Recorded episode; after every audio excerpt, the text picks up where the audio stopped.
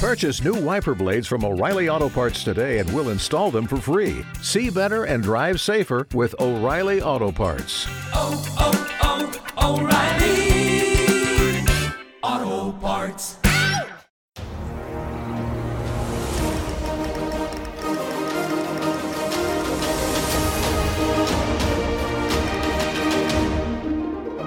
Hello, everyone, and welcome to another episode of Lords of Limited.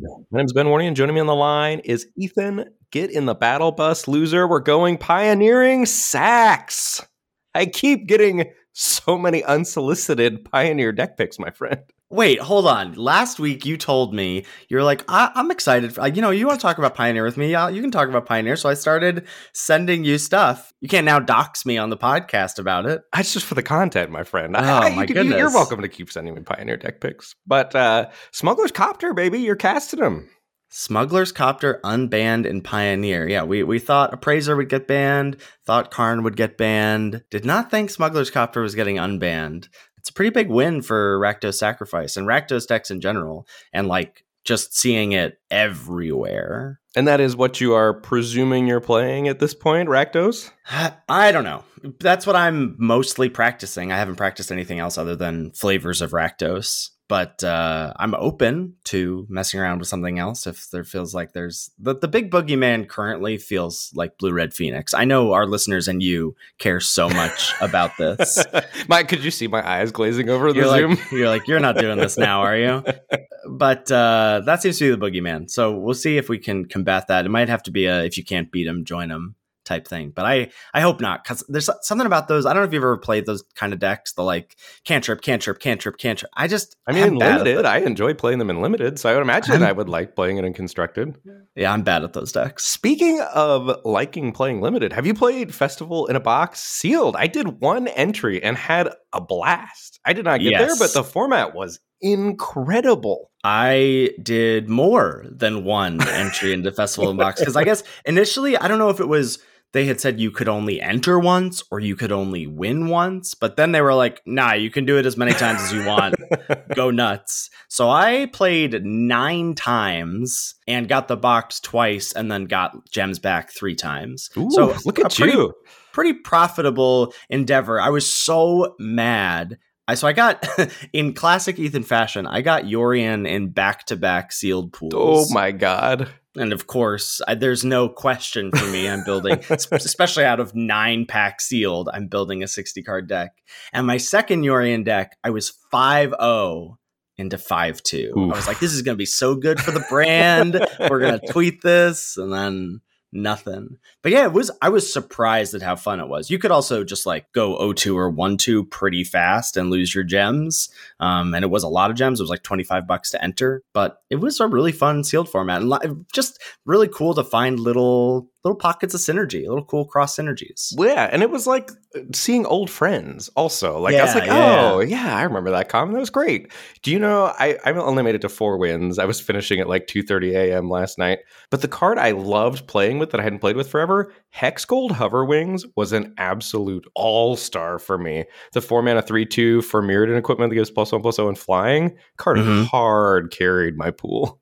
Wow. Did you have other equipment too? Because doesn't it have like a bonus for all equipped creatures you you have? No, just like Uh, plus just- one plus zero and flying after putting a body on the battlefield was enough. It was outstanding. Yeah, checks Stole out. several wins in the air with some Hexgold Hoverwings. That's awesome. But yeah, the format was just really the gameplay was good, and you felt like opening nine packs. It's hard to not be able to build at least a competitive deck. You know, Yeah, I n- never in the nine pools that I feel like I didn't have something that could tussle, despite you know some some of those pools records and it was saying just otherwise. good, clean magic too. You know, like you wanted. Well, what it does was that- what does that mean to you? to deck construction. Good, clean magic. As we're about to talk about the boomerest of boomer sets here in Khans of Tarkir coming back, which I will say I'm going to throw out. I think it's fun. I think it's a good set. I think is wildly overrated personally Wow. by Boo. someone on this podcast, perhaps. What? So as you're like, ah, we're returning to good, clean magic. What is good, clean magic to you? Not Lost Caverns of Ixalan. I mean, like, I feel like I'm in every game because I have the tools I need to compete. Mm, A level playing field, not rares that end the game coming down on turn two or turn three. Although there are some of those, but you, your pool is big enough that you also definitely have the interaction if you choose to. right. And like more than anything, it felt like an exercise in deck building because like your pool is going to have whatever 30 removal spells in it or something. And like picking the right number of removal and card advantage spells, making sure your curve is right and that there's a lot of two for ones going on. So you couldn't load up on removal, you know? It was just a, Yeah. an interesting thing. And like I said, I only did one, but I had an absolute blast doing it. Yeah, I had a really interesting pool where I, I basically like I clicked all the black cards that I was interested in playing and had like five or six slots left. And so I was like, okay, so I can be like really heavy black. Then what am I gonna do? I was like, well, I have like a couple bombs in green and a bunch of good green mana dorks, but nothing to ramp to. So that's out. Red is just more removal. That's out. Blue has another rare, but not really good support. And then I ended up the color I thought I was gonna pair with it the least was white, but I was like, no, this actually slots in well, and I can leverage the removal in an aggressive shell. And so, though, I ended up shaving removal spells. It was a really interesting puzzle. Yeah. Cosine would play again. Would play again, sort of nervous. We were just talking about this before the show. Like, haven't heard anything about there being an arena decathlon and clocks ticking if they were going to do that around the holidays. I'm worried that that's not going to happen again, which is a bummer because it was so fun the past couple years. And maybe this is like sort of replacing that. I don't know. I would like them to run this back on a weekend where I have more time. Yeah, maybe they'll do that, but I don't know. Maybe they're they- they've run out of festivals in a box to give away. also, bummer for anyone in the non-US Yeah. for them to not be able to really play in this event. So, if they were to run it back, I would like them to just, I mean, make it a top-heavy prize structure, sure, but just do it in gems or something. Like make it something that everybody can participate in. I would think. Yeah. All right. So, big news: Khans of Tarkir coming back to Arena this week on Tuesday, and in classic Lords of Limited fashion, we're going to actually welcome it back with the 50 Takes episode. Shout out to Rykor from our Discord who suggested this. And the more I was thinking about it, I was like, yeah, we always talk about these style of episodes as like they're great to return to a format for. So rather than us doing the, you know, we already sort of did this actually way back in the day, episode 61, Khans of Tarkir, even before Arena. Back in my day, we played on Magic Online. and uh and we did a sort of flashback episode about Khans and i feel like it would be covering the same kind of ground like here are the archetypes some key commons to look out for etc i think the 50 take style episode is going to be a lot more fun a lot punchier way to get information out to our listeners to get them prepped for this week and for the arena open this weekend That's this weekend? yeah So soon. Can we have just a second? nope Holy cow. But also, I was going back and looking at that episode. That was like, what, episode 61, I think, or something? uh-huh. Like some of the things in there, just looking at the cards now, I am just a much better Magic player like 300 episodes later. And I am sure some of the information we put out into the world in episode 61 is not correct. I haven't gone back, but I would never say that information we put out into the world isn't correct, Ben. we are going to have some solid official power rankings in this 50 takes episode. And I want everyone to know that there's a big wink, a big uh, grain of salt to be taken with these official power rankings. As yeah, we're we're looking at this set with a bit of rose colored glasses. And certainly you make a great point. Like this is this was 10 years ago. I think this was 2014. So when this format came out, like we were not good at Magic then. or I'll say for myself, I was not good at Magic then. Like I I definitely have learned a ton playing as much as we have and and podcasting and all that stuff. So I think uh I think we'll definitely have some tweaks to bring to folks in the coming weeks and we are going to be covering Khans pretty much until the end of the year I think is our plan. Yes. Okay, so let's get some housekeeping stuff out of the way and dive into the takes. First things first is the Patreon page. Patreon.com slash Lords of Limited is where folks can go to give back to the show if they so choose. It is the season of giving. You can give to your friends and your family. You can also give to one of your favorite podcasts via the Patreon page. we have some excellent stuff to give to you in return. Via the Patreon, you get access to the Lords of Limited Discord, you get access to the show notes, you get access to the episode a day early ad free, and you even get access to monthly coaching sessions with me or Ben, depending on which reward tier you choose to be a part of. So if any or all of that sounds of interest to you, or you just want to show us some love, the Patreon page is the place for you. And this week we are welcoming our new patrons in Nicholas, Mike, Andrew, Rin, Tyler, DLP, and Marshall. Thank you, thank you, thank you. We really appreciate your support. Yeah, cannot say thank you enough. Do you think that is Marshall Sutcliffe? He's finally just decided, you know, Lords Limited is the GOAT Magic Yeah. the Gathering Limited podcast, and I need to be a patron. I think so. I- that, that, that's what I assumed. Show is also brought to you by Cool Stuff Inc. CoolStuffInc.com. Best place to go on the internet for anything you need magic related or items that are cool because they've got cool stuff in stock at CoolStuffInc.com.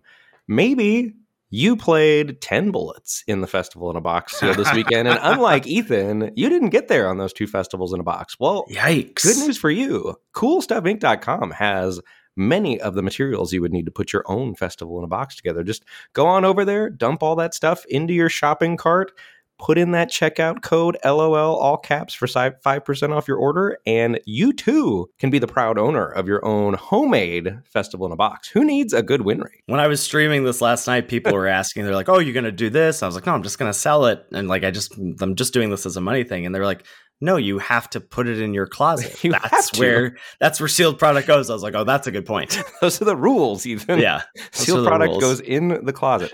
It is also Christmas time, the holiday time, depending on how you choose to celebrate the holidays with your families, whether you want to be getting a gift for someone else or a gift for yourself. Please, seriously, go to coolstuffinc.com and use checkout code LOL all caps to get 5% off your order and let them know that we sent you over there. Purchase four copies of Smuggler's Copter and gift them to a Pioneer player near you. They need them now more than ever.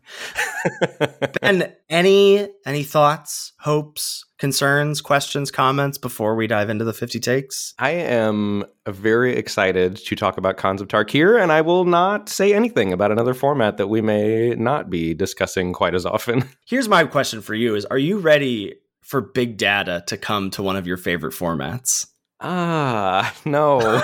I am very concerned about that. But I will say the data has never stopped me before, and I, I will probably just not look at it and just put my fingers in my ears and go, no, no, no, no, no, no, no, no. Like when people try to tell me things about the data, because this format is incredible. And I, I don't think 17 lands can ruin it. And I, I, I mean that with all love, 17 lands users and programmers. This format will stand the test of time and the hefty weight of the 17 lands data. It can it can carry it all on its shoulders. It's living up to the test. Well, speaking of time, let's get 50 minutes on the clock and start out with point number one.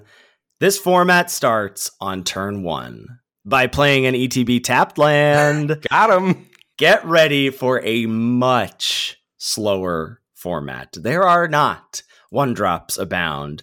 There aren't even really good cards abound. No, there are not. Um, Well, there are, but they all cost three different colors of mana. yeah, they all cost three different colors of mana and six mana to unmorph, etc. It was astonishing, really, looking at how far limited has come, or just whatever design philosophy changing. Just pouring, you know, and, and as we do for these 50 takes episodes, I just pull up the full visual uh, card image gallery and just go over it again and again and again, trying to remind myself of things. And one of the things I was looking, I was like, these one drops leave a bit to be desired. I was like, how how are we triggering raid on turn two? like, with your that- O4, you're attacking with your Yeah, O4 what- disowned right. ancestor, or whatever the card's called. yes, yeah, exactly. So just just get ready. I, not to say again, not like games in Lost Caverns of Ixalan can't go long. Games there are certainly I remember and we'll talk about them two color assertive decks in this format that like really can punish slower decks. I'm not saying that that can't happen. I'm just saying get ready to slow down, pump the brakes a little bit. Yeah, the main rules is it's a little like StarCraft no rush magic. Like a lot of games are tap land, tap land, turn three morph. Yes. Like, I think that is the standard play pattern for the format. And then aggro decks buck that trend by playing like a two mana two one that can attack into a two two morph, you know? Uh, Yeah. But yeah, this take got me real good when you uh, added to our 50 takes. I was like, format starts on turn one. What?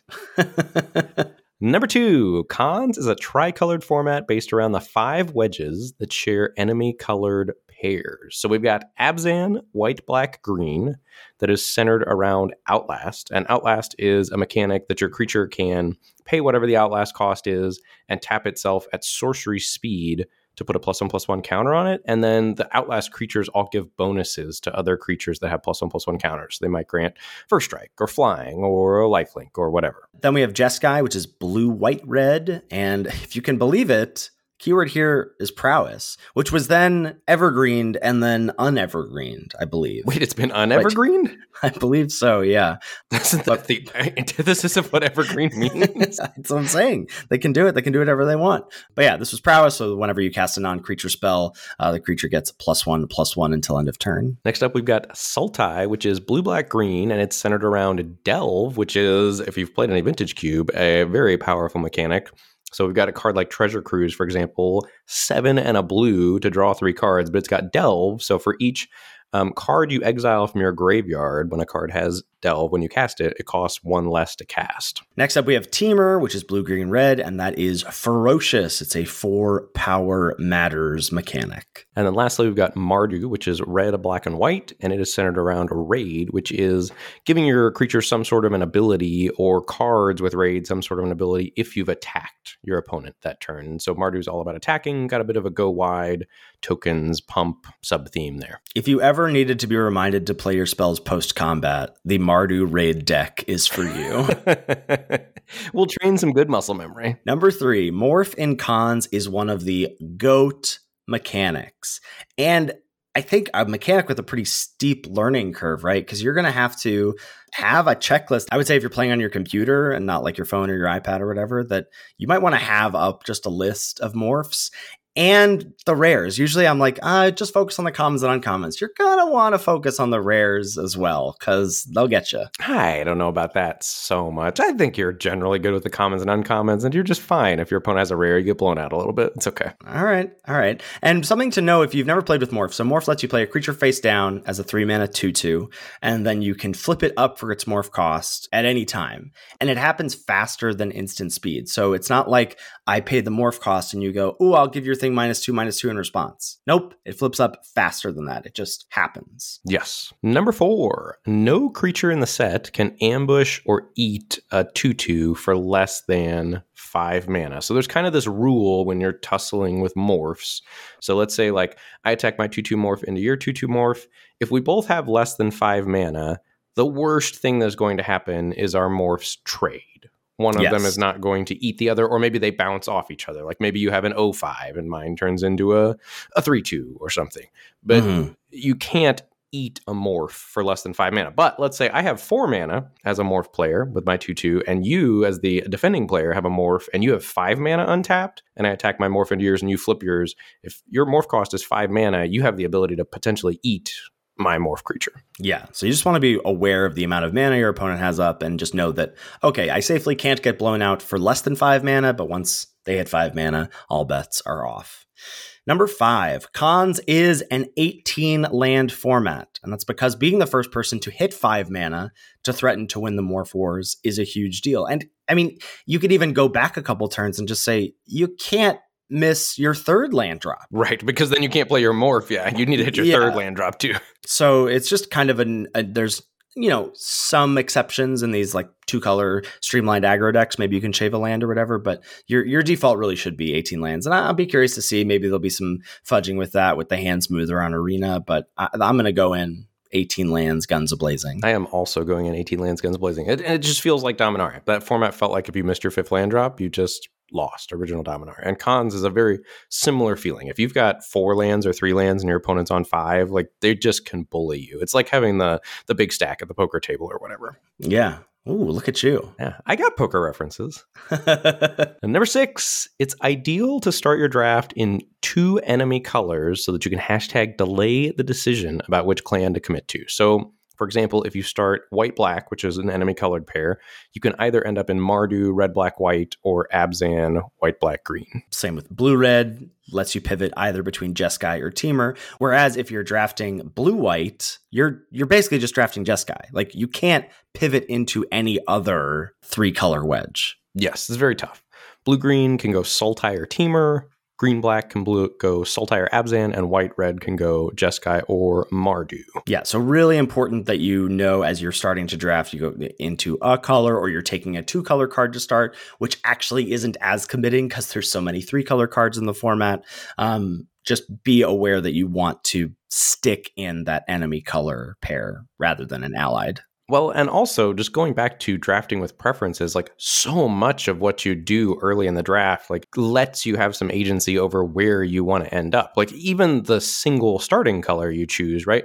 If you choose a blue card, and you want to play that blue card, you're almost not going to be able to go Mardu or Abzan, right? So like there's yeah. already even like even before you get to an enemy color, like a certain single color is going to open up certain enemy colors for you, which will then let you pivot into certain clans. But there's there's just a lot of planning that goes into the draft process in this format. Yes. And speaking of two colors, number seven, the best two color decks were white black warriors and blue green morphs, with blue red not far behind. These two decks are what I remember the most about Khans of Tarkir. I remember Black White Warrior beatdown. So there's like two uncommons, like Chief of the Scale and Chief of the Edge, which are black white respectively. Uh, one's a two three, one's a three two, and they give your warriors plus zero, plus one, or plus one, plus O.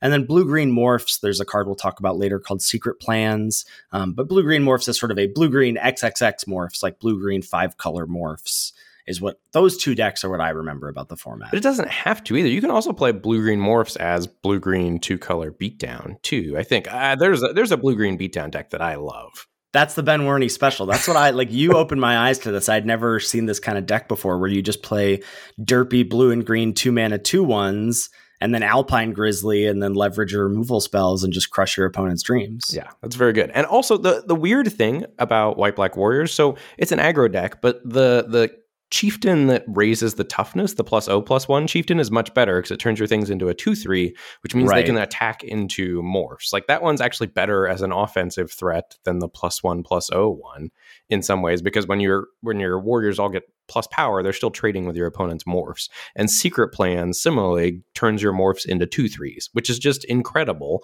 because yeah. your morphs can attack into your opponent's morphs, and then they have to get into double block situations with their morphs.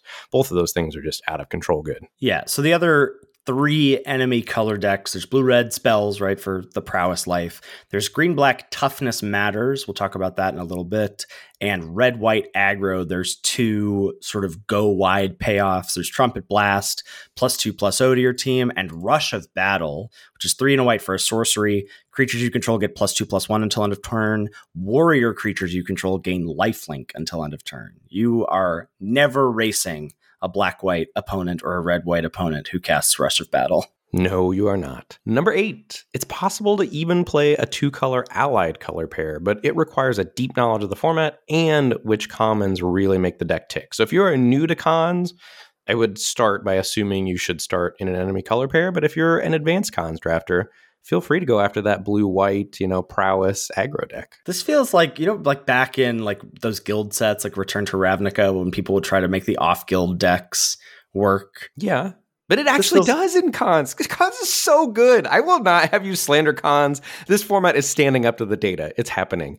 Blue white okay. prowess is a thing. I'm telling you, blue white is going to be up, up, up in that Stonks. old in that win percentage. It's going to be less played super high win rate. That's what that's my 17 lands take pre-format data. There we go. We got it got it on air. Number 9, ending up in four colors with a base two color enemy pair is also an option, right? So base blue green, touching black for some Sultai cards and and splashing red for some Temur cards. So but it all then it's still centered around a two color deck and centered around that enemy two color deck. You can't really do that sort of pivoting if it's blue white. Yes. Number 10, speaking along those lines, morphs let you be slightly more aggressive with your splashes because at worst, you could play them as a three mana two two, which was kind of worth the card in Khans of Tarkir. Like that's the the era, that's the good clean magic that we're playing. Three mana two twos just jamming into each other. But you know, let's say you have like just a couple chances to cast your bomb rare. Like worst case, you can play it as a three mana two two if it's got morph. You know. Yeah. All right, let's take a quick ad break and be back with the rest of the takes. Give yourself the gift of insane savings this holiday season with Mint Mobile's best wireless deal of the year. Right now, when you switch to Mint Mobile and buy any three month plan, you'll get another three months for free. That's six months of premium wireless service for the price of three. That's a three for zero. That's better than Ancestral Recall. Mint Mobile lets you order and activate from home while saving tons on phone plans, starting at just $15 a month when you purchase a three month plan. That's a different kind of magic, turning an overpriced wireless bill into just $15 a month with Mint Mobile. All plans come with unlimited talk and text, plus high speed data delivered on the nation's largest 5G network. Use your own phone with any Mint Mobile plan and switch easily and effortlessly with eSIM. Or if you need a new device for a limited time, get six months of free service when you buy a select device and plan. For a limited time, buy any three month Mint Mobile plan and get three more months free by going to mintmobile.com slash LOL. That's mintmobile.com slash LOL. New customers only. Additional taxes, fees, and restrictions apply. See Mint Mobile for details. Number 11, five color control, speaking my language here, was also a very real deck if your pod isn't snapping up the lands too aggressively. So there was like conventional wisdom that you wanted about like three lands from each pack to minimum end up with nine. And we should talk about what those lands are. So there's the, the cycle of ETB tapped gain lands at common. And they're not like land per slot like they were in Kaldheim, right? They're just actual commons in the packs. Yes, so you can have multiple per pack or whatever. Yeah. Mm-hmm. And then there's a, a, cycle of the the wedge land. So the the they enter the battlefield tapped, and then they tap for one of the colors of those three wedges. So Abzan taps for white, black, green, whatever. Those are uncommon, those, and those, those lands are, uncommon. incredible in the format. So one of the strategies was you just take all the duels that you see in pack one and then just play all your best cards pack two or three. Because good cards are going to go late, right? Because in packs two and packs three, people have settled into their respective, you know, enemy colored pair or mm-hmm. their respective clan. And then if if nobody's drafting Abzan and you have the ability to cast Abzan cards, you're going to get good cards late and and weird things will happen in pack three like that where maybe maybe your table doesn't even have a multicolored drafter and like mm-hmm. nobody is very obviously like there's busted Temur rares just like floating around in pack three. Yeah. Number 12 for a set with so many lands the fixing isn't great. I mean it's good but it's not great. It's very important as a three color deck to be like enemy colored pair base plus splashing another color or i guess you could you could be allied color pair base but the thing that you miss out on in a wedge by being allied color pair base is there's in addition to payoffs for each clan so there's like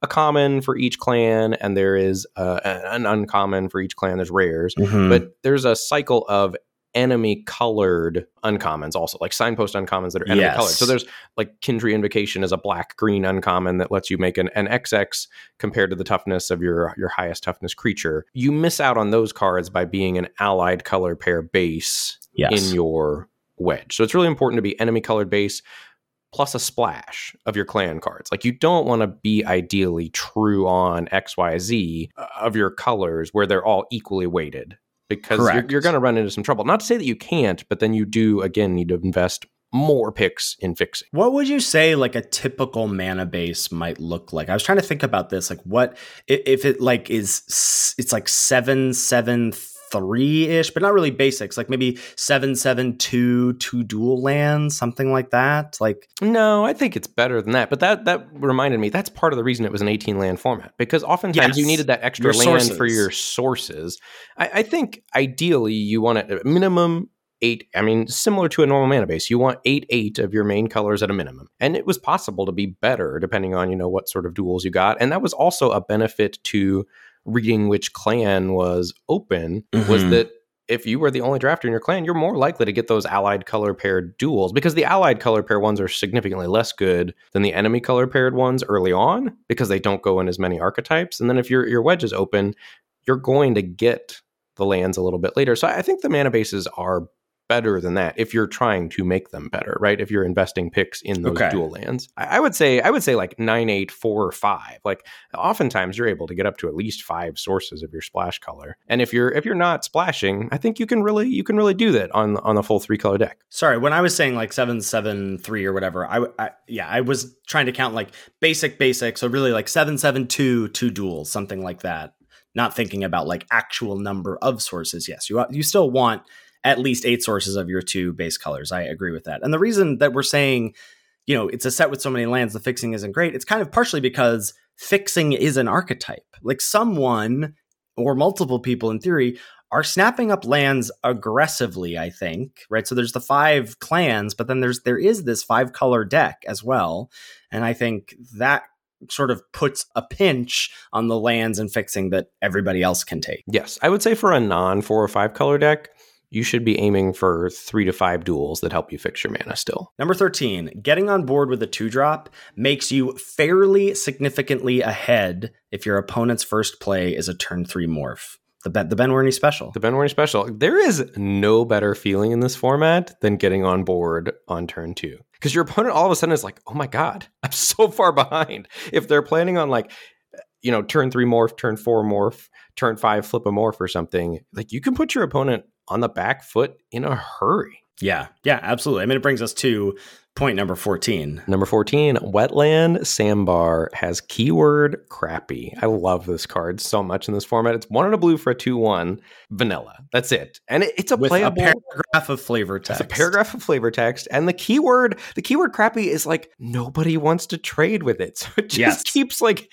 getting in for damage over and over because your opponent's morphs are like this super good uncommon and this super good rare, and they don't want to trade with wetland sambar, but then they end up bleeding like eight to ten damage from your wetland sambar, and you can kind of close the game out. Like cards like that are way more playable than you would think. Not that like you should be first picking wetland sambar, but there's an archetype that wants to use a two mana two one. Yeah, there's there's Wetland Sambar and then there's Highland Game, which is one and a green for a 2 1. When it dies, you gain two life. And those two cards are just the bread and butter of the two drop slot in this blue green aggro deck. Well, Highland game is even better because your opponents are like, "Ah, I don't want to trade with it and give them the two life. Like, two life doesn't matter. Everybody has Yeah. infinite life in this format thanks to the gain lands. Number 15, the official wink wink official Lords of Limited power rankings for the top five commons overall. Kind of cheating a little bit here. Number one, enemy colored dual lands. Number two, Feat of Resistance. One on a white for the instant. Put a plus one plus one counter on the creature and give it protection from the color of your choice until end of turn. Also, just has synergy with all the Abzan Outlast stuff. Feat of Resistance is incredible in this format. So, real talk here. Will you be like, how much money would you bet that Feat of Resistance is the top common overall by game and hand win rate? I would bet large sums of money. Yeah, that's how I feel too. But this is another one of the things I really remember is Feat of Resistance is incredible in the format. And part of that, as we'll get to later, is because the removal is atrocious. Some of the removal, not atrocious. Number three, debilitating injury. This is one in a black for an enchantment. Enchanted creature gets minus two, minus two, two mana to kill your morph. It's really good. You're like, why am I paying an extra mana for dead weight? Because it kills morphs. Well, except when your opponent flips it for free by revealing a card in an 05 or sometime. Like, you can get punished by just willy nilly Sure. firing off your debilitating injuries. But yes, that is generally its purpose is to. But you're also, there's also like a guessing game if you don't know which of your opponent's morphs is good. I like, know. do you do you snap off the debilitating injury on the first one they played, assuming that's the best one? Or do you like. I think my go-to move was their second one because I thought they were trying to bait to bait me with their first one. Yeah. people play their their We have, a, we, have a, we have a point later about about morph bluffs. we'll talk about that. Number four. This is certainly not in the top five commons overall, but it is it is there in my heart. I love this card. Savage Punch, one in a green, sorcery, target creature fights another target creature. But if your creature is ferocious, if it had four power or more, it gets plus two plus two before they fight. The old Yeah. the old Alpine Grizzly, two in a green, four two plus Savage Punch wombo combo. Love that in this format. S- spoiling future points again. And then number five, ally colored dual lands. And you might think, well, are ally colored dual lands that good? It's it's yes and no. It's mostly the commons in this set. They're they're they're cute. I'll say. I don't want to. I don't. I got to choose my words carefully. Ben's uh Ben's going to give me a little bit of a death stare here, but the commons in this format uh, leave a little bit to to be desired. Yeah, we've got a, a preemptive Golden Egg Award, though. Number 16, Golden Egg Award goes to a card that maybe should be in the top five comments overall. Yeah, I think so. Mardu Hordechief. This is two and a white for a 2 3. And if you raided, if you attacked before playing this, it comes along with a 1 1 friend. There is no more demoralizing card to play against than your opponent raiding in a Mardu Hordechief on turn three. It is the, the OG Chimney Rabble. Yeah, I mean, there's no there's no colorless card that's going to fit this description, and so I was trying to think of a card that's like good in every facet, and this really is. And like you said, maybe that means it's just too good. Like, is this just going to be White's second best common and one of the top five commons in the set? I could definitely see it because you keep talking about how things match up against morphs. And so not only can this attack into morphs, it benefits from two drop attack, get the raid trigger, play this on three, but also unrated. It's just a three mana two three that trades with that that eats morphs. Or that blanks morphs like your opponent Yeah. can't attack into you. Yeah. Number 17, Woolly Loxodon is king of the morphs at common. This is six and a green for a six seven, but it has morph for five and a green. And that's often what you get. You often, some of the rares I think are slightly different. So you get a bonus because sometimes you'll get a bonus when uh, creatures unmorph. Um, but you'll often get a, a discount from their actual mana value to their, their morph cost. And that's what you get with Woolly Loxodon. So you get a, a six mana, six, seven, which is keyword large. It is huge. It will eat most other morphs. So, like, if you're jamming a morph into your opponent's morph and you both flip, if they don't have a rare, like Woolly Loxodon is probably winning the fight most of the time. Correct. Number 18, five toughness is a magic number for morph battles in the format. There's only a small list of common morphs that can punch through five toughness when you flip them up. So we've got the aforementioned Woolly Loxodon. We've got Canyon Lurkers, which morphs for three and a red into a 5 2, which seems like that might break the, like, you know, your morphs trading with each other rule, but it'll still trade with a 2 2 morph then, right? But the, mm-hmm. the nice thing is it can punch through. There's a couple 05 walls or 05 ways to kind of gum up the ground. And then there's Snowhorn Rider, which is the common Temur creature, three green, blue, red for a 5 5 trample with morph for two and Temur. And there's also the Jeskai one, which is a Efreet Weaponmaster. It's three and Jeskai for a 4 3 first strike. And when you morph it for two blue, red, white, um, whenever it is turn face up, another target creature you control gets plus three, plus O until end of turn. So you attack with another creature and then flip up your Efreet Weaponmaster to to pump that creature and punch through. Number 19, we just talked about it, but Alpine Grizzly plus Savage Punch is a lifestyle. Alpine Grizzly, two and a green for a 4 2. Again, flavor text, just pure vanilla 4 2. And then Savage clean Punch. magic. Good, clean magic. But this is just so good in this blue green, like subverting the format's expectations deck because you just play like Derpy 2 1 on 2, Alpine Grizzly on 3, and then Savage Punch a morph, attack with a 6 4 And a 2 1. and, a 2 1, you deal eight and play another 2 1. And the, yes, yes, and then like if you have another savage punch, the game is just over. The Like, game's this- over. The deck clocks so fast against the decks that are like morph, morph, morph. Yeah.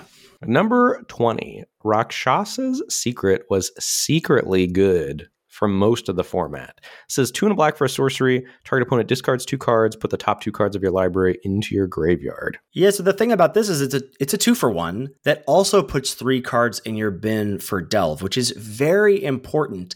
Like a lot of the delve fuel, and we'll talk about this when we get to delve in a little bit, but eh, there's a, a tricky choke point for delve where like you can't have oops all delve cards and you need ways to fuel the few delve cards that you're going to have right and so a lot of them are kind of clunky there's like scout the borders just two in a green look at the top five you can pick a creature or a land and then the rest go in the bin so yeah that puts five cards right including scout the borders plus the other four cards into your graveyard but you're only getting that's only a one for one for three mana. This is four mana, but you're getting that two for one plus three cards to fuel delve. I think this this is a really good shout for an underrated card. Well, and lands mattered too. Like most of the time, you're Mm. not happy hitting lands with your mind rot, but like so much of the late game was like you need to get to five lands. So like it, it hurts binning lands off Rakshasa's secret too. A- Mhm. And the format is slow enough that you don't get as punished as usual for you know spending three mana to affect your opponent's hand and not and not the board. You know. Number 21, Goblin Slide is a niche build around for a controlling Jeskai deck. This is two and a red for an enchantment. Whenever you cast a non creature spell, you can pay one. If you do, put a 1 1 red goblin creature token with haste onto the battlefield. You know who's who I'm looking to to make this card work in the in the coming weeks. LSV. LSV. Yeah, absolutely. I assume both of you watched the CFB video. Was Yep. him popping off with goblins. Like that was just it was just a different time. Happier times, simpler times. LSV, please draw some goblin slides and make some videos for Yep. us on your new YouTube channel. Pry yourself away from Vintage Cube for a day or two and give us some Goblin Slide tech. But yeah, a sweet a sweet card, not for the faint of heart, I would say. No, ad- advanced build around, but if, Yeah. if you get there, can do some dumb, dumb, dumb things. Yeah, yeah. Oh, I'm so excited for this format. Number 22, Secret Plans. One of the best uncommons in the set. Your morphs win combat and are all two for one. So this is blue green for an enchantment. Face down creatures you control get plus O plus one. And whenever a permanent you control is turned face up, you draw a card. No no better feeling than a turn two secret plans in the format for my money. Yeah, it's a strong card. Number 23, flipping morphs into open mana from your opponent is a recipe for a disaster. Tempo blowouts are real in Khans of Tarkir.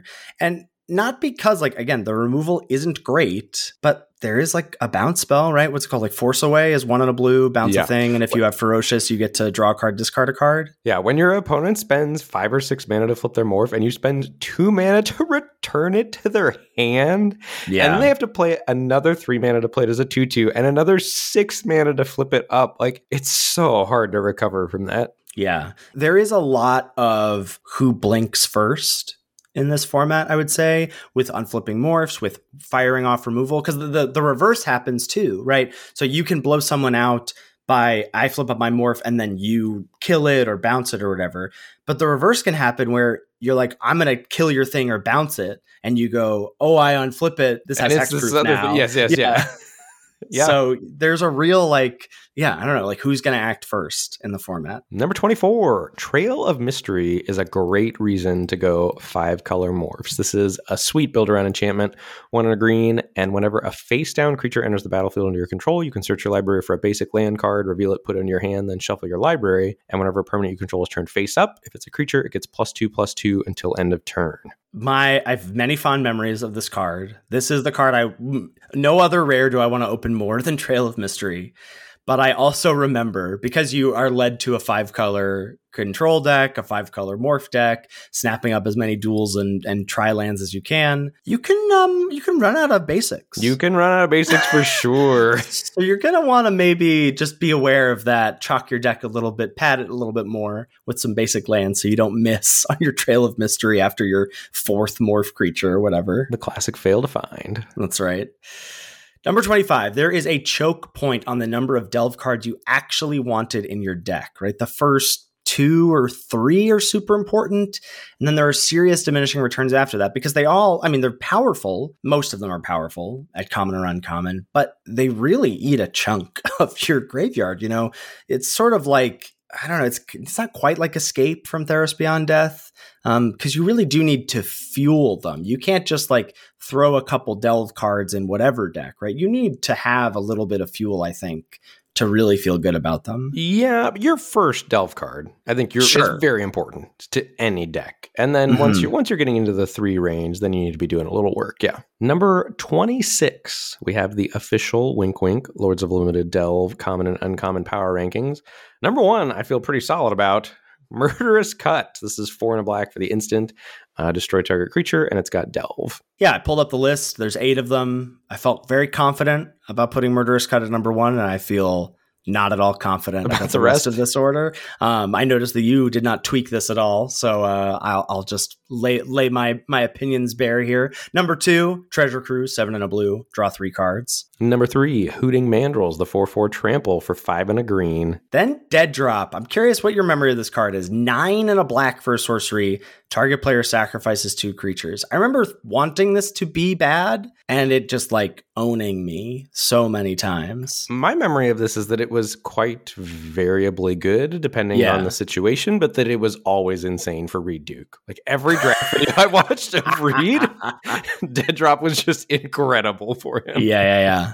That is my memory of Dead Drop. Number five, Set Adrift, five and a blue for the sorcerer with Delve. Put target non land permanent on top of its owner's library. That one, One of a little lower on. I think force force one away of does the this- only ways to one for one cheaply I with, guess with your opponent's creatures. It Force Away did a similar thing at common without a similar effect without eating your graveyard. yeah, that's fair. Uh, Sultai Scavenger is next. This is five and a black for a three three flyer. Love that card. Become Immense. This card ends some games. Five and a green for the instant with Delve. Target creature gets plus six plus six until end of turn. And last and certainly least, Shambling Attendants, seven and a black for a 3 5 Death Touch. Feel pretty confident that that is the, the worst one. I don't feel confident, but I just don't remember. Oh, okay. All right. Yeah. Uh, I'll, I'll, I'll say I'm confident. Number 27, Archer's Parapet is excellent at slowing the game down. This is one on a green. Let me see if I can remember this. One on a green for an 05, and you pay one on a black, tap it, target opponent loses a life Yep. or, or deals a damage to them. Yeah, nailed it. Yeah. Talk to me about this. What, what, what are we doing here with this, this two mana 05? Blocks for days. Like it blocks all of the the derpy warriors that are attacking you on the ground. It blanks your opponent's morphs until they hit that magic five mana mark. You're not that necessarily into the ability of pinging, but it's relevant late in the game sometimes. But most importantly, when you combine this with Kin-Tree Invocation, which is the black green sorcery, Kin-Tree Mm. Invocation gives you a five five. So this is a staple of the black green toughness matters archetype. Correct. Number 28, be aware of the cycle of morphs that flip for free by revealing a card instead of a mana cost that shares a color with them. So first up, we have Dragon's Eye Savants. This is one in a blue for an 06. And these all unmorph by revealing a card of the same color as this card from your hand. So morph, reveal blue card in your hand. And then when Dragon's Eye Savants is turned face up, you get to look at target opponent's hand. Of course, Ben loves this. Warm, fuzzy feeling. See what's coming. Well, but it actually matters in the format too because of morphs. Like if you see your opponent's Mhm. got a couple good morphs in hand, you know what they are. Like Dragon's Eye Savants is by far the best card of this cycle. Like I think Oh. not close to close. Disagree. Wow. I, I'm a I'm a I'm a Ruth stan. You're a Ruth Ruthless stan, huh? Yeah. Ruth, Ruth is number two for me. Ruth is number two on the list. This is black for a 1 1 death touch, and you can morph by revealing a black card in your hand. And when Ruth is turned face up, target player loses two life. Th- but th- those two certainly are the top two. I, I feel very strongly that Dragon's Eye Savants is better than Ruth. yeah, because you think that looking at your opponent's hand is like two cards. It's a gold mine. uh, Horde Ambushers, the red one. This is one in red for a 2 2. When it blocks, it deals a damage to you. And when it's turned face up, target creature can't block this turn. Yeah, and, and the last two are not like sort of whatever. Temur Charger, Watcher the Roost. I mean, they're they're cards, but the, the, Yeah, two- yeah. the main two to watch out for are Dragon's Eye Savants and Ruth the Ripper. Those are the ones that have the most implications for outplaying your opponent or getting outplayed by your You just opponent. called you just called Ruthless Ripper Ruth the Ripper, and I now will only call it Ruth the Ripper. yeah, Ruth the Ripper. I, that was Yeah. not a, a slip of the tongue. I yeah, I just I'd never heard that before. Yeah, Ruth the Ripper. Number number 29, sweepers and massive board affecting spells abound in Khans of Tarkir. Overextend with caution. So got to shout a couple cards here. First up is Dune Blast, four white, black, green for a sorcery. Choose up to one creature, destroy the rest. Hey, you want to keep your best creature? You think you think uh, what's it called? Unstable glyph bridge or whatever is kind of backbreaking. Meet Dune Blast. I, I do. I, Unstable Glyphbridge is more egregious than Dune Blast, just because of the context of the format and what the format incentivizes. Because you to one card is in a format you don't like, and one No, format one card is in a format you have rose-colored glasses for. No, that is wow. Why are you why are you hating on KTK? This is not I'm- a good look for the podcast. I'm just just bullying you. That's all. it's not a good look for the podcast. But yeah, uh, we don't need to get into it. Anyway, Dune Blast is a, a rare I will I, I am okay with. They have to get to seven mana. Like you can kind of mitigate the damage a little bit. And Mhm. hostilities is also another tough one. This is three white white for a sorcery, destroy all creatures and all permanents attached to creatures. And then there's there's more than just like sweeper effect. So here's an example. There's thousand winds, four blue blue for a five six flyer. It has morph for five blue blue, and when it's turned face up, you return all other tapped creatures to their owner's hands. It's a pretty big blowout potential here with Thousand Winds. Sometimes doesn't do anything, and it's just a five six flyer. Sometimes it's a blowout, and there's more cards like this that like have a big effect when flipped up, or you know there's there's a blue rare icy blast that like taps a bunch of stuff down, and if you have ferocious, it keeps them tapped for a turn. Like there's some big impactful spells. Big impactful spells for sure. Number 30, despite those big impactful spells, individual removal fairly clunky. So we've Yo. got throttle, which is four and a black for an instant. Target creature gets minus four, minus four until end of turn. You wrote more like throttle in our show notes. I remember drafting this format with my oldest brother Nick, and just like being like, "Yeah, throttle!" Like probably because we were overvaluing removal a little bit back in the day, but like man, you were signing up to pay five mana to kill something at instant speed. But you don't always kill something. That's No, the crazy yeah, thing. I know, yeah. Is that it's, it's like the five mana black removal spell that doesn't catch all. You want to catch all? You got to pay six. You got to get Rite of the Serpent. Four black, black, sorcery speed, destroy target creature. Ooh, ooh, ready for this bonus? If that creature had a plus one plus one counter on it, you get a one one green snake creature token. Yeah, I mean that was fine as a one of that you didn't pick very highly. Not a great card. Then we've got Swift Kick, three in a red for an instant. Target creature you control gets plus one plus zero until end of turn. It fights. Not even does damage equal to its power. It fights. Target Say- creature you don't control. Four clean mana. Magic. Good clean magic. Four mana fight spell doesn't pump toughness. Incredible. Uh, this is just one of the many reasons Feat of Resistance is so good. That's the one in a white protection spell that adds a counter. You just blow people out. You sort of like it's kind of you can think of prowess triggers also as kind of being like giving you a feat of resistance that you get to like pump stuff for cheaper because the removal is other than you know there's feat of resistance there's debilitating injury there isn't great ways to interact beyond that Yeah. Number 31, which is a shame because boy howdy, are there some bombs in this set. Let's talk about a couple rares here. High Sentinels of Arashin. Three and a white for a 3 4 flyer. So four mana, three, four flyer. It gets plus one plus one for each creature you control with a plus one plus one counter on it. And you can pay three and a white to put a plus one plus one counter on target creature. I don't know what you're complaining about. This dies to throttle straight up. We've also got Sagu Mauler, three mana for the morph, two two, uh, and then when you flip it up, it's a six six hexproof trample for six mana for blue green, and it morphs for three blue green. Card is an absolute beating. Card every deck wants, probably best pack one, pick one in the set, Ghost Fireblade. Single mana artifact equipment. Equipped creature gets plus two plus two, equip cost of three, but its equip ability costs two less to activate if it targets a colorless creature. Are there any colorless creatures in the format, Ben? A few running around, yeah, some morphs. I hear. Every single morph is colorless. So this is one mana to cast, one mana to equip to your morphs to give them plus two plus two. Number 32, the Outlast deck, which was Abzan colored, required patience and knowing which creatures to keep untapped. So you couldn't just like outlast your whole team or you were going to get cracked back for a million damage, right? So like Yeah. kind of anticipating some removal from your opponent and uh, there's just a lot of tricky stuff you could do with instant speed plus one plus one counters as the the Outlast deck as well. Like Yeah, you know, putting a plus one plus one counter on your thing to give your team first strike when your opponent's not expecting it, or reach when your opponent's not expecting it. Combat tricks that gave plus one plus one counters were really strong in the Outlast deck. Well, and also leveraging your life total or using your life total to be able to be like, okay, I'm gonna like, I, I recognize I'm gonna take a hit this turn so I can outlast to get stuff up to being able to block or being able to block through a trick or a removal spell, whatever. Like, there's just a lot of, yeah, you you really have to be anticipating what your opponent's going to do and thinking about a couple turns ahead as you're like, okay, I'll outlast this one, leave this one back, but I, am I okay to trade off? Whatever. You just got to a- ask yourself a lot of questions with that deck. Number 33, the plus and plus one counter rares or traps. Retribution of the Ancients, single black enchantment. Pay black, remove X plus plus one counters from among creatures you control.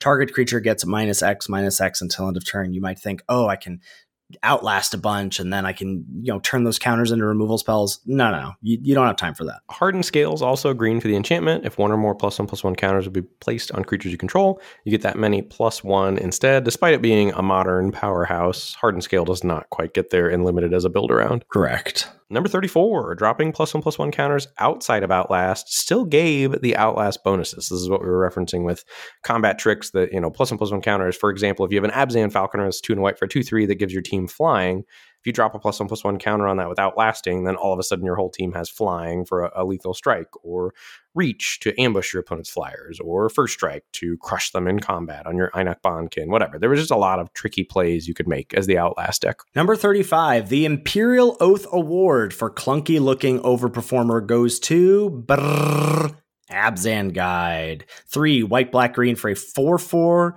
with lifelink and has a morph cost of two, white, black, green. This is a chonker.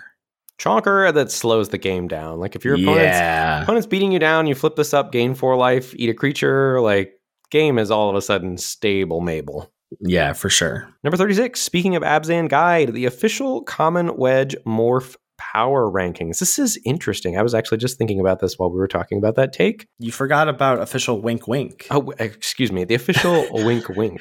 Number one, we've got Abzan Guide. Number two, Snowhorn Rider. This is the Temur, six mana, five five trampler. I think that would be my number one. And then in number three, we've got. A I will lay money that Abzan Guide has a higher game in hand win rate than Snowhorn Rider. Sure, but that's not a fair bet because Abzan is better than Temur. Like, why would I take that bet? But I think when used appropriately, Snowhorn Rider is stronger than Abzan Guide. Unbe- But, unbelievable. but it's, ne- it's never going to be higher in the game in hands win rate. okay. So, So, you, no- so nobody, you will, admit nobody it. will ever be able to prove me wrong. So you admit it. in number three, we've got a Efreet Weaponmaster.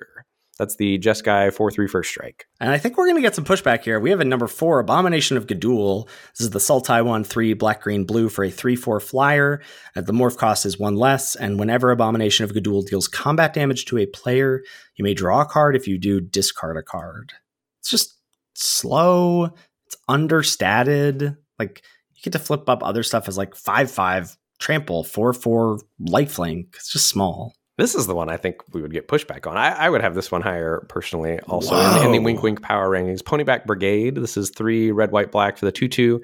Uh, when an ETBs is turned face up, put three 1 1 red goblin creature tokens onto the battlefield, and it's got Morph for 2 and Mardu. Uh, this is, uh, of all of these, I think this is the most important to its archetype for the archetype working. Like if you're trying to go wide, best way to go wide. Ponyback Brigade is a problem. Wow, my memory of this card was poop. Poop soup. Really. Poopity doopity soup. Well, clearly the Wink Wink power rankings are infallible. So Number we can both agree on this. We can both agree on this next card, I'm sure. Number 37, Villainous Wealth is a real build around. So this is X, black, green, blue for a sorcery. Target opponent exiles the top X cards of their library. You may cast any number of non land cards with converted mana cost X or less from among them without paying their mana costs. It's also mandatory when you resolve this card for like X equals seven or more to just cackle maniacally like a Disney villain. Yes. just enacted your master plan. Yes, for sure. yeah, Villainous Wealth is really sweet. Number 38, the banners were pieces of fixing you could get fairly late and hoped not to play. So this is a cycle of artifacts that tapped for the three colors of their clan, and then you could crack them to draw a card after presumably you had the mana you needed to cast your spells. Not great. Not great at all. Number 39, fishy attacks don't always mean they have a trick. They're trying to trigger raid.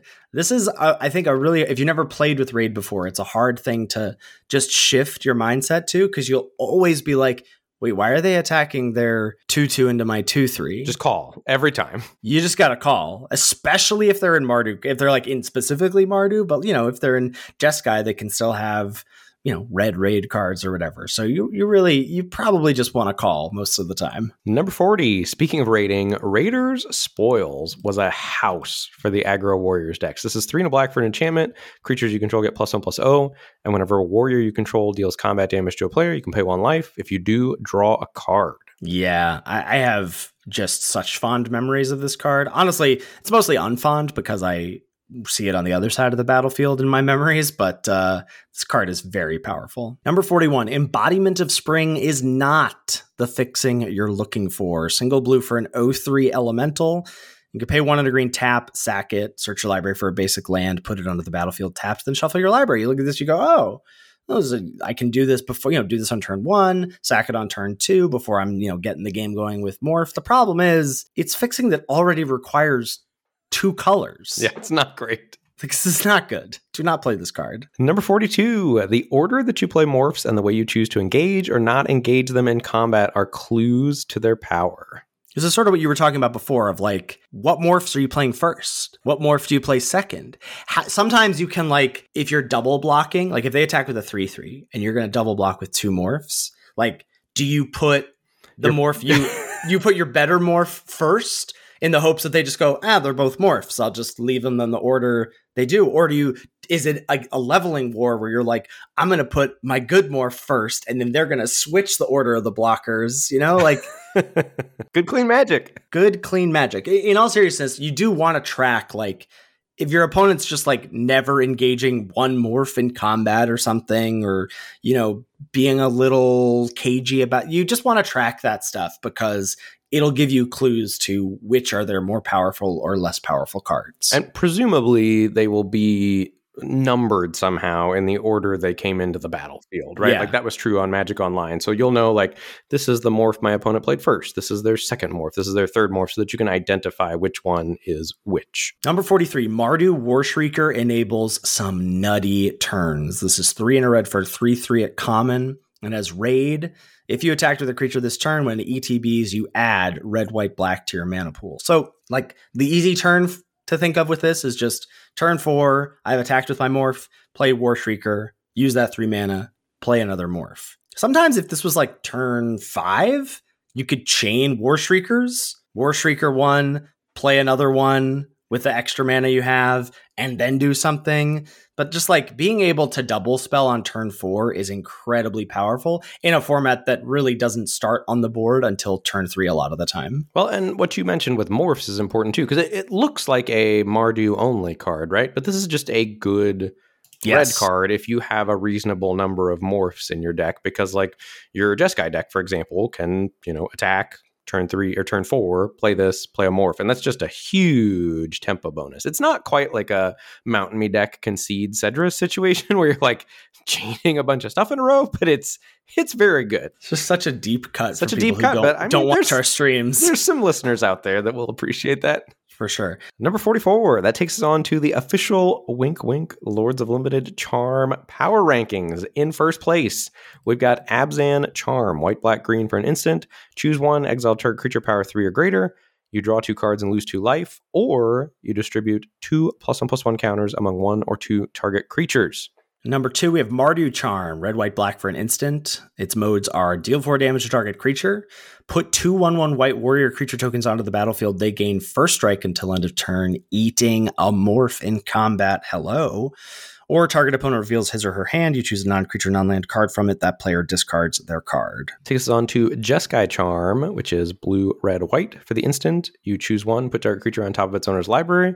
This deals four damage to target opponent, or creatures you control get plus one, plus one, and gain lifelink until end of turn. Oof, that mode is brutal with prowess because it's like basically giving them plus two, plus two on lifelink. Ugh, just got a bad, bad taste in my mouth.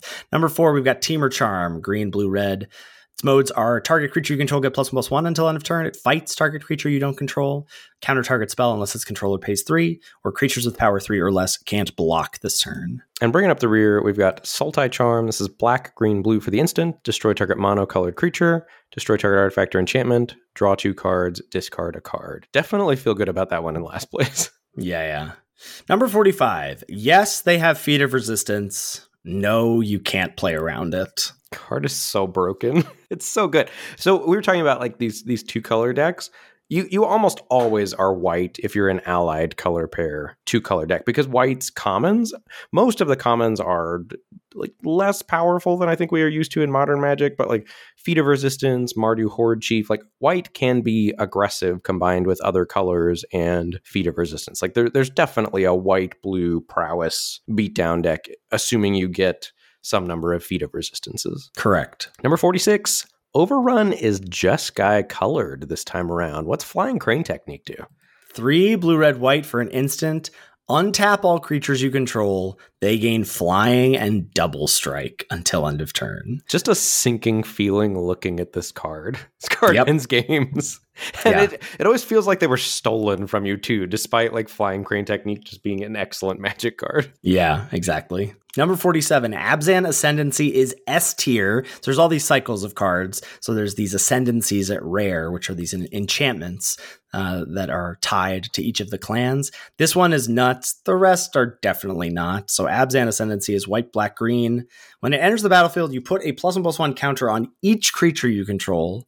And whenever a non token creature you control dies, you put a 1 1 white spirit creature token with flying onto the battlefield. card is excellent. Jeskai Ascendancy is very good, but not close to Abzan Ascendancy. This is No. blue, red, white for the enchantment. Whenever you cast a non creature spell, creatures you control get plus one, plus one until end of turn. Untap those creatures. Whenever you cast a non creature spell, you can draw a card. If you do, discard a card. This has some goblin slide potential. Yeah, yeah. I'm more excited to build around Ascendancy than Goblin Slide, but de- yeah, definitely nothing holds a candle to Abzan Ascendancy. Number 48, Disowned Ancestor, single black for the 04 with Outlast for one and a black. Into Kin-Tree Invocation, which is black green for a sorcery. Put an XX black and green Spirit Warrior creature token onto the battlefield where X is the greatest toughness among creatures you control. Was the dream. Turn two, four, four. You know what's crazy is that turn two four four by today's standards, you're like, Eh, Well, that's cool. that. Yeah, That's like cool, I guess. but this is like, yeah, but I worked really hard. I got that. I had the one drop and into the two drop and no tapped lands. Or I had my untapped black source, my untapped green source. It's like, yeah, okay, big deal. I can, I can deal with that. Number 49, Arrow Storm means protecting your life total more against red players. This is three red, red for a sorcery. Deals four damage to target creature or player. If you trigger raid, it deals five damage to that creature or player instead, and the damage can't be prevented. You- You're gonna die to this card. gonna die to this card. Arrow Storm is demoralizing. You're like, okay, I've stabilized. N- nope, Arrow Storm into Arrow Storm. You're dead. Yeah, so just be be aware of that. Like you may want to trade off more aggressively against red opponents. Certainly, if you're playing best of three and, and you've seen this. Number 50, this format is goaded by so many people for a reason. So have fun drafting and playing. Yeah, I mean, I'm I'm being uh, a bit of a heel this episode, but I'm excited to play this format again. Yeah, because it's incredible. I, I it would it would blow my mind if somehow the data said this format were not good. And if you have data takes that are knocking this format, do not at me. Please. do not. You're, you're gonna want to add him, and if if he somehow, I'll, I'll make sure he sees them. If you want to send them my way, I'll make sure Ben sees I'm gonna, I'm gonna be aggressively blocking Khans of Tarkir data tweets. what are you most looking forward to? Oh, a- absolutely. Wetland Sambar into Alpine Grizzly into Savage The fun Punch. police, the fun police of the format. It's funny, like uh, that is my my default nature in this format is to try to do weird stuff like that. But like, I definitely want to open a Villainous Wealth. Like, I, I want Yeah. to do it all. Like, there's, there's this format is a giant sandbox, and I am looking forward to playing in the sand. I, I couldn't agree more. All right, great place to wrap us up. Thank you, as always, to Salty Pretzels for our intro and outro music. Make sure you give it a listen. Thanks so much to CoolStuffInc.com for sponsoring this podcast. If you're heading over there for any and all purchases, or you want to buy me four copies of Smuggler's Copter for the PT, please use checkout code LOL when you do so to let them know we sent you over there, and more importantly, to get 5% off of anything you purchase. You can find all of our content on our website, lordsoflimited.com, links to our tier lists. Ben, can people expect a KTK tier list later this week? They can now that you brought it up. If you had not, that would not have happened. But I'll, I'll get a KTK tier list going. Yeah, that sounds like fun. Great. We'll have a Khans tier list, a wink wink tier list, perhaps before we actually get our hands on the with them, cards. yeah. Um, but we'll have a tier list up on the website. Links to our YouTube channel, our Twitch streams, our merch, courtesy of TeePublic, and of course our episode backlog, all available at lordsoflimited.com. If you've got any feedback about the show or any questions, shoot us an email at lordsoflimited at gmail.com. Thanks so much for listening, and we'll catch you next week for another episode of Lords of Limited. Thanks, everybody. See you later.